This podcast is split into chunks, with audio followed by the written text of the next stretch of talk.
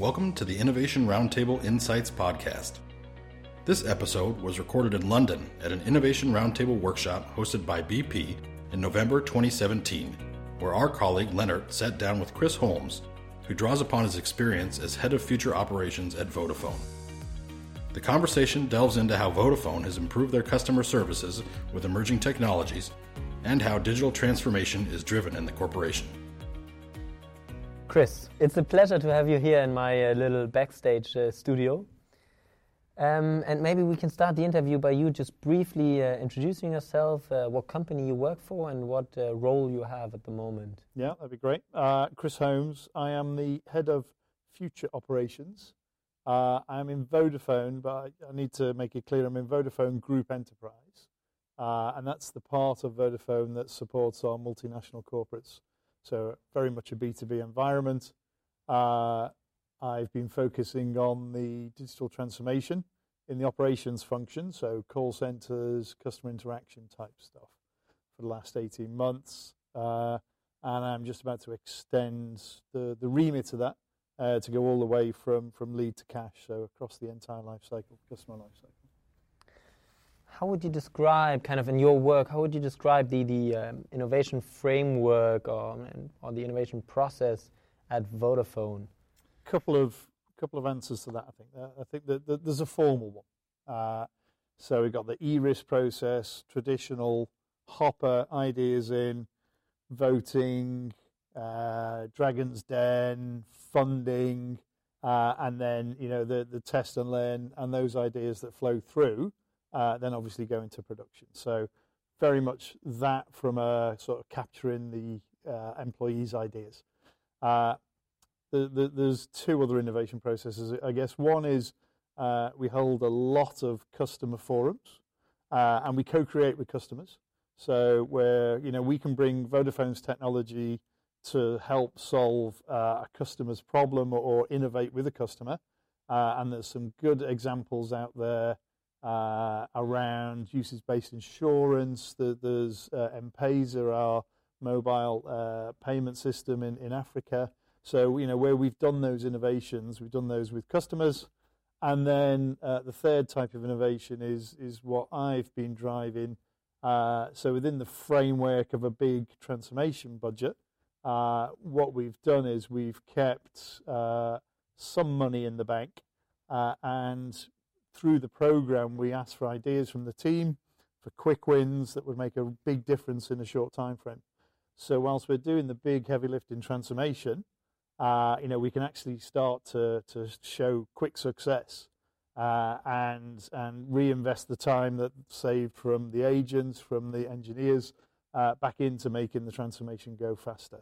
So so really innovation at three three ways. One in the ERIS framework, two, co-creation with customers, uh, and then three, within the internal transformation, is having those hot fixes and those those quick fixes around uh, to, to make sure that we're, we're showing and making progress on the transformation. Where are some of the projects placed organizationally? Um, and, and I mean, also those three different versions, where are they placed organizationally? Do, does it differ, you know, if they're either in the one, one of those kind of innovation processes or the other? And and how uh, also physically how do those teams work together on those projects? Let's take the eris the the internal innovation process. Uh, that's driven from the technology team. So quite a lot of that is technology ideas driven through that uh, process uh, and is managed in our group technology function. Uh, i'll come on to geography uh, later on. Within the within the co-creation again that's managed very much from the product management team uh, obviously, within Vodafone, we have quite a rich portfolio of products around connectivity, uh, IoT, cloud and hosting security. Uh, so, you know, our, our account teams will uh, uh, talk to their customers, but the product management team will be the ones who make that co-creation work. And they're based globally as well. Obviously, we're you know we serve multinationals in in five different regions around the world. and then you know for the transformation, the the rump of that tends to take place in terms of the planning and the execution uh, in the UK because uh, that's where most of our IT sits and that's where a lot of the back office sits. However, the transformation has to impact teams around the world. So the uh, the transformation I'm running at the moment, uh, we've got contact centres in in seven different uh, lo- uh, countries. So you know, it is it is a global uh, it is a global transformation, but driven very much from the UK, which is where a lot of the technology and the development happens, but needs to go and feed out into those different uh, countries and regions. I think that's that's broadly it. Uh, you know, the ERIS process uh, technology again very UK centric. Uh, that's where the platforms are, but we do have, you know, we've got opcos, so we've got we've got in market operations as well. So you know, Germany, UK, Spain, Italy, uh, and what we tend to do is engage with those teams on, on an innovation basis as well. But it's a light touch from the centre because there's lots of innovation going on in each of those individual markets as well. So, so we don't control that. We let that actually just, just bubble up because there's local market needs, there's local customer requirements. So all of that happens in the opcos, uh, and we just provide a, a, light touch framework at the, the centre for that. What are some of the methods uh, to uncover those needs, those uh, customer needs, and uh, especially also in the in the digital age that we're we're living in? How do you find out what the needs really are of, of your customers? Yeah, we we take uh, take several different approaches. Uh, the, the, the most effective is talking to customers, right? It's uh, there's no secret sauce with that, and it's one of the it's one of the most enjoyable parts of my job uh, which is going to, you know, depending on, on the size, shape uh, of the customer relationship. So for, for, some customers, we run their entire global network. Uh, you know, and where we have those managed service and long-term relationships, uh, part of the, the governance and the framework of, of managing those contracts, uh, there might even be an innovation clause in there, or there'll be a, a service development clause. Uh, and a great part of my job is going out to those customers and explaining what we're doing but also asking them what they're doing and what we should be doing to help them. Uh, and that's, as I say, that's that's the most enjoyable part of, of my job. Uh, so, so within that account framework, we, we have you know the mechanism to formally go and engage with customers and understand what needs to happen. Uh, outside of that, uh, we hold uh, customer advisory boards. So we invite our senior customers to come to an innovation forum where they bring their ideas, we share our ideas. Uh, they give us feedback, and sometimes that can be quite direct and blunt. Sometimes it's quite constructive and creative. All depends on on the relationship and and you know what that customer wants to share. So you know the the, the simplest and most effective way is for us to just talk to our customers because we're all solving the same problem. I mean, we heard it today with BP in terms of they're looking at digital innovation. What does that do to their business? And you know, the, we're all wrestling with the same technologies. The pace of change. Uh, so it is really important to go and have those conversations. Uh, outside of that, uh, we do a lot of desk research as well. So you know, it's it's looking at what's out there in the market, uh, and we also occasionally you know bring in third parties, SIs, consultancies to give us a perspective. Uh, we also have our uh, we have our forum where we get the analysts engaged uh, as, as a uh, annual event, and we share our plans there. And then that's a good way for us to get feedback as to whether we're on the right track as well. So, so it happens at all sorts of different levels. But you know, I would say the most effective way is just talking to our customers, seeing what they're planning, making sure our plans fit with them, uh, and just sharing ideas and, and you know adapting our approach as we go. Now you've been talking about some of the emergent technologies uh, upcoming, and, and, BP they were mentioning it as well, AI and, and a couple of others. Uh, what do you look into at the moment? What are some of the technologies that, that is important uh, and in, in, the focus of your work today? Uh, you could probably list them, to be honest, but uh, no surprises. Uh, AI, and that's everything from chatbots uh, is an obvious one uh, through to predictive alarming and alerting on the network, right? So that we can we can spot a fault before it happens and we can fix it before it impacts a customer, just through you know sifting through the plethora of alarms that go off and and so, so you know AI is a big one for us, and that in my mind is really around making sure that we are uh, delighting our customers with staying ahead of the game uh, and being more proactive and less reactive. Ultimately, being preemptive, where you know we can see stuff about to happen and stop it happening. Uh, so, so that changes the game from a service perspective. So, so I think AI, uh, we're only at the start of that journey with chatbots, uh, but I think you know as we get into that around all of the data that we have around our network performance and uh, you know, how we can improve our operational performance, I think there's a long way to go there. Uh, so AI is an obvious one. Uh, big data. Telcos have a lot of data about a lot of things, right? Uh, and we've invested quite heavily in this already. Uh, so we've stood up uh, a couple of big data platforms. We've hired a lot of uh, uh, data scientists and a, lot of analytics type people, uh, and you know they're now engaging with people like me in the business to see what business problems can we solve and how do how do we solve that. So, so big data analytics, AI, you know, all all of that sort of comes together the other type of stuff that, that we're now looking at is, is blockchain. It's a really interesting one. Uh, really early conversations just trying to understand the applicability of that in in our environment. So so where can we get the benefits of non-repudiation and immutability? How do we you know how how can that help us either transact our business better uh, or support our customers uh, better as well? So you know, but blockchain's out there, but uh, there's a couple of pilots in supply chain, but I haven't come up with a, a customer relevant uh, example yet. But we are, uh, you know, we're investing in that quite quite heavily. Uh, and then all of this is framed within a, a digital telco framework. So you know, we we know that uh, it's not just about the the customer engagement or the back office efficiency.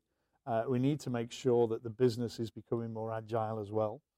Uh, so you know we, we we've got targets around uh, how many platforms are placed and, and managed in the cloud. Uh, we've got targets around how many uh, implementations are done in an agile fashion. We've invested quite he- uh, heavily in some industry frameworks there to make sure that we maintain the you know the enterprise robustness, but but start to make that move into agile. and that brings you down to business agility, right? In terms of how, as a business, do we get faster at decision making? We heard about it today as well. Uh, through you know data-led decisions and, and, confidence in the data.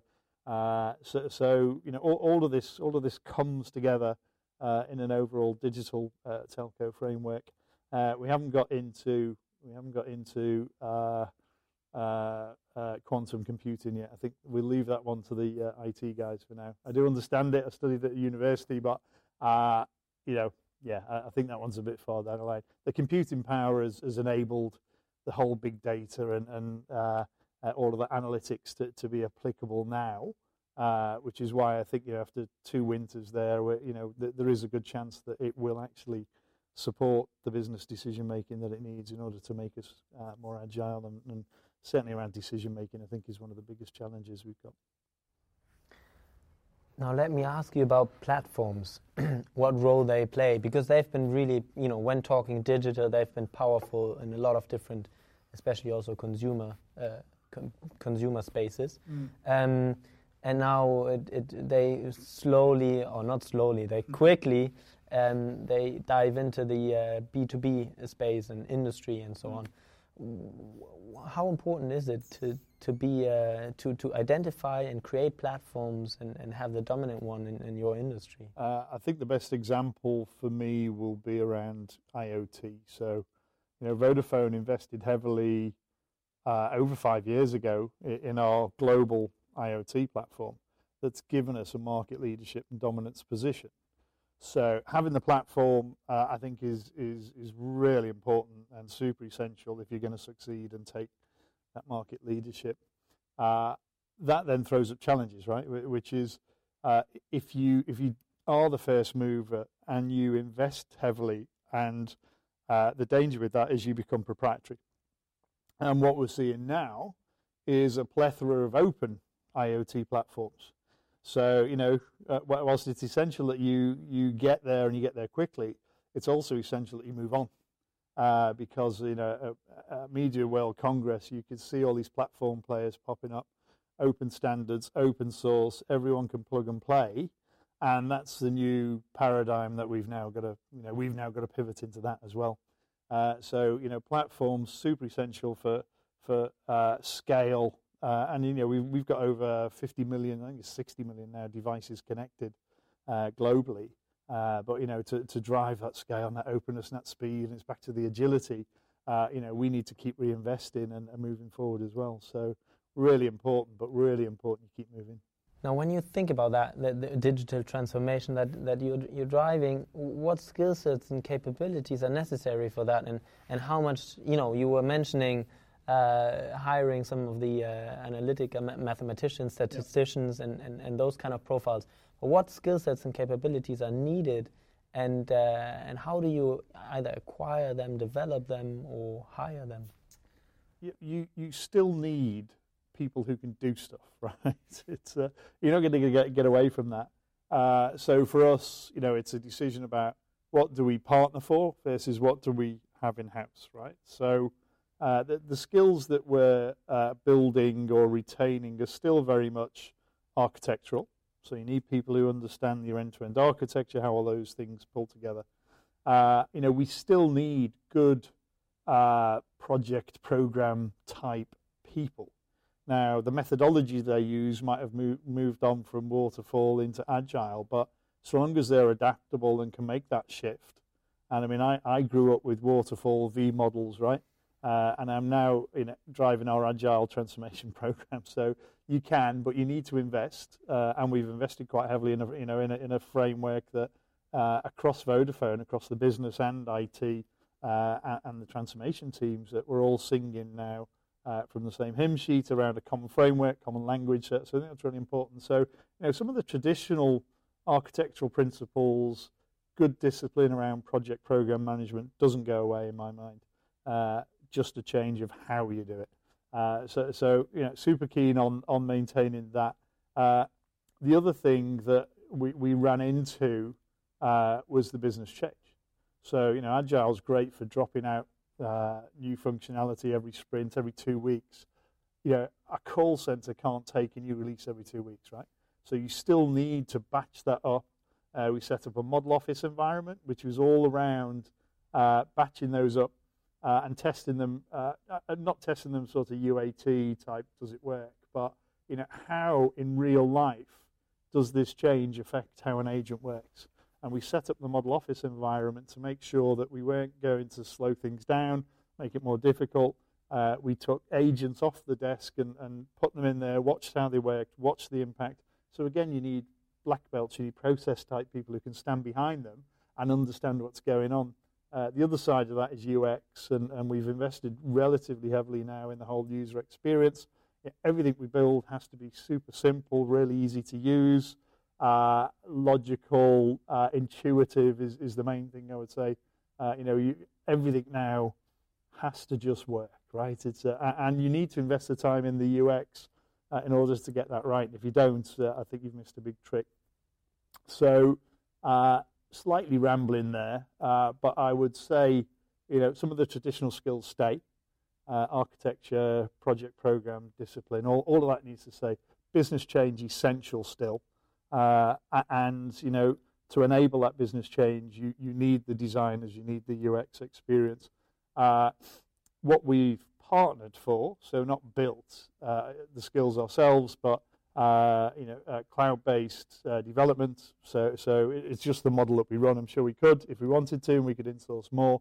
but you know, we, we've relied on third parties, but we've all been part of, of a single you know, agile process. Uh, and you know, the, the, important thing there was the co-location, the working space, the teams, and, and all the infrastructure that goes around that to make any sort of gathering of people a successful engagement and, and driving a successful outcome. So uh, I think they would be the main things. We talked about data and analytics, so you know, building the big data teams, bringing in the data scientists, uh, we also invested heavily on a data architect uh, for, for what we did because, again, data is feeding everything in the, in the machine. And uh, we, we made sure that we were in control of our own destiny by defining and driving that, that data architecture uh, to support our needs and, and in the future because, you know, we realize that data underpins everything we're going to do there. How are teams assembled for those for, for different projects and how do they evolve and what are the reasons for that? Mm it was a pretty big program So you know, it's uh, it was uh, fundamentally we were completely replacing all of the infrastructure uh, that supports our call center agents. Uh, we're we're building online capability for customers to self-serve, uh, and we're also integrating quite heavily into the network management system so that we can automate uh, and we can we can simplify the agent's day-to-day experience. So.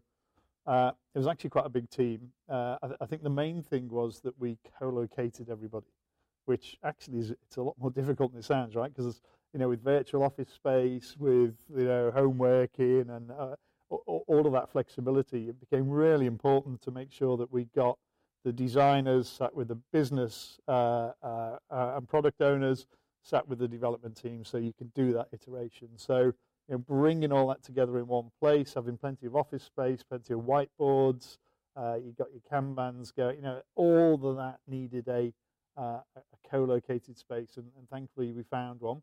Uh, obviously, you know, we, we had remote developers uh, offshore, uh, so you need a lot of tech, uh, some really state-of-the-art video conferencing, sharing type stuff. It's all about the collaboration, all about the engagement, all about the common understanding as I said earlier, you know, it's still managed by uh, program office. It's still, uh, you know, still linked into the business change, which happens out in the in the actual call centres. So what we did was we brought users in. Uh, uh, we rotated them around to, to help not just with the requirements, but also with the you know the early testing phases. And then we did the deployment into the call centres into what I explained earlier, which is the model office, to make sure that we could you know, we, we were doing the right stuff and it did deliver the outcome that we, that we were looking for before you depo- deploy it across 1,200 agents globally, right? So, uh, you know, that all helps with the business change, all helps with, with driving uh, the success and the outcomes that you're actually driving for. So, you know, a nucleus, co-working, uh, but then a federation into the into the uh, call centres and the, and the service centres to make sure that, that it was it was a sustainable uh, and and driving the right uh, the right business benefits. In all of that, what do you think is important in terms of leadership? You know, when you think about innovation projects, when mm-hmm. you think about digital innovation projects, what do you think is important in terms of leadership to get right? Uh, so there's a few things, right? Uh, the, the main thing we focused on really early was the vision Okay, so so you know we we've got we've got an environment that everybody gets used to, and that's just how you work around here. Uh, and it's very difficult to get people out of that mode because you know quite often they're quite happy doing what they do. Uh, whereas you know we spent a long time painting the vision for service, so not around technology. It was around what do we want the service to be in two, three, four years' time, and it was all about you know customers able to self-serve, uh, agents with the right information at their fingertips so that they could serve their customers more effectively, uh, zero touch interactions. So you know, how do we let customers self-serve, flow all the way through, uh, get a problem resolved, flow all the way back without anybody having to actually touch those those tickets, which is the the, the mechanism for controlling that. Uh, so we set a zero touch goal. Now, uh, it, you know, we will only achieve that for 40, 50% of what we're trying to do. But having that clear vision uh, of, of, what it look, looks like in the future, uh, what it looks like from a customer perspective, so fewer outages, quicker time to resolve, uh, service transparency, they can see exactly what's going on, uh, service reporting so that uh, you know they we, we both got exactly the same view of what the service is and, and how it's being managed, uh, and that customer uh, real-time communication is essential, right? Because in telco things break, uh, and customers understand that. And so long as customers one know that we're aware of it, and two we're communicating to them what we're doing about it and when they can expect it to be restored, that generally is is uh, is is a is a good customer experience. Ideally, and this is part of the the next wave of the vision is uh, you know when we stop things from breaking. So we start to spot the trends and the alarms and, and what's gone on before and go, hang on, that router over there is about to run out of capacity. So let's go and upgrade it before it runs out of capacity. And, and that, I mean, that moves us into a very different service scenario, right? Uh, can we ask customers for money because we were proactive, because we used to give them money when we were reactive? So, so uh, you know, it, it, changes the whole service model, and that's the idea, right? Is, is we want to put clear blue water between ourselves uh, and and the competition in terms of that service transparency, that proactiveness, all the way through to, to the predictive service. Uh, so, so there's a customer vision, then there's an agent vision. You know, massively frustrated with the IT, difficult to get things done, uh, feel like they're, they're, they've got a hand tied behind their back when they're talking to customers. Uh, don't trust the, the process in the back office when they send tickets to get fixed. Uh, they don't know where they go. They, they have to ring around.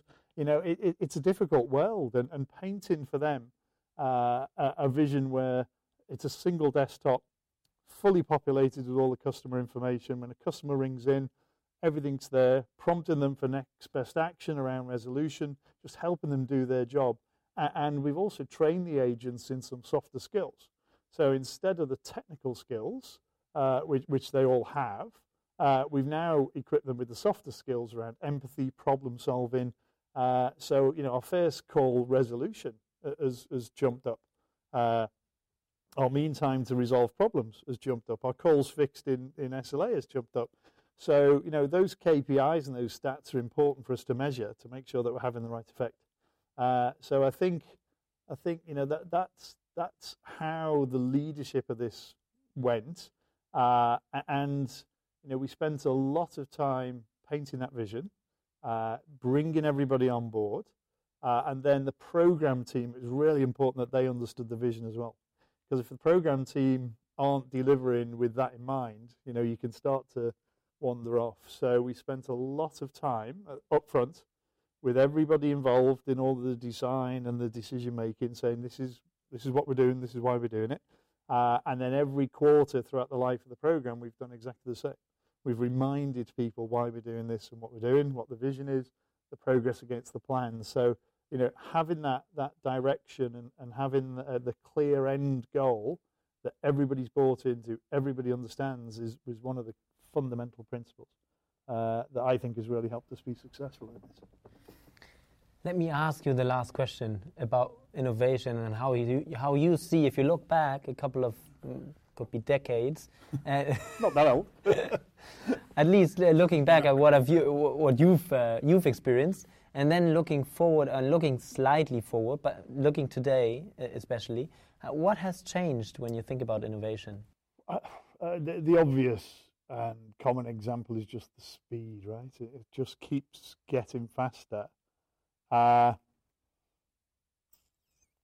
said, that there's always been innovation, and I'm glad there has been, right? So, uh, you know, we, we, we look at we look at the rise of the robots, and you know, every the the the, the uncertainty that that creates. Now, you know, when the printing press came along, uh, there was worry that you know people just couldn't consume that much information because previously it was told to them, whereas now everybody could read the Bible, right? It's just you know, that at the time, people thought they they just couldn't deal with that amount of new information.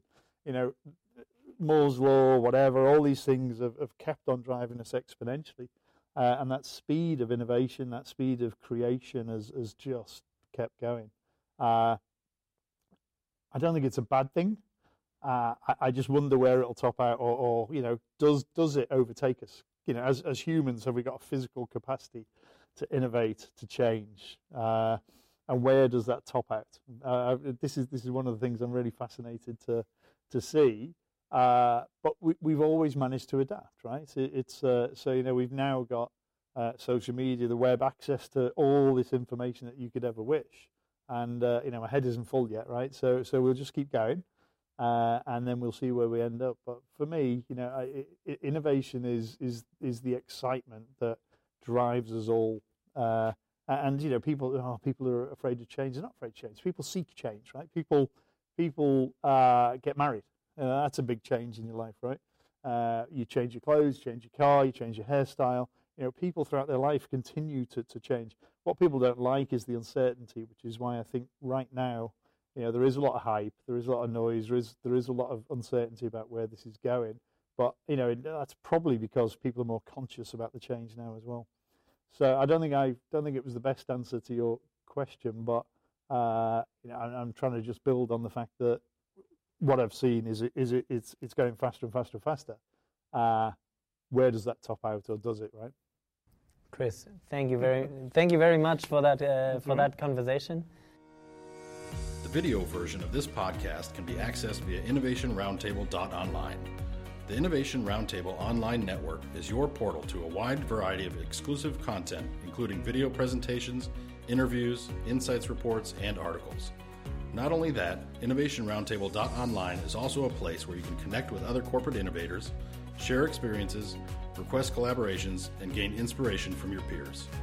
Our network is exclusively for innovation practitioners and large firms, so visit innovationroundtable.online to discover more and request your seven day free trial account.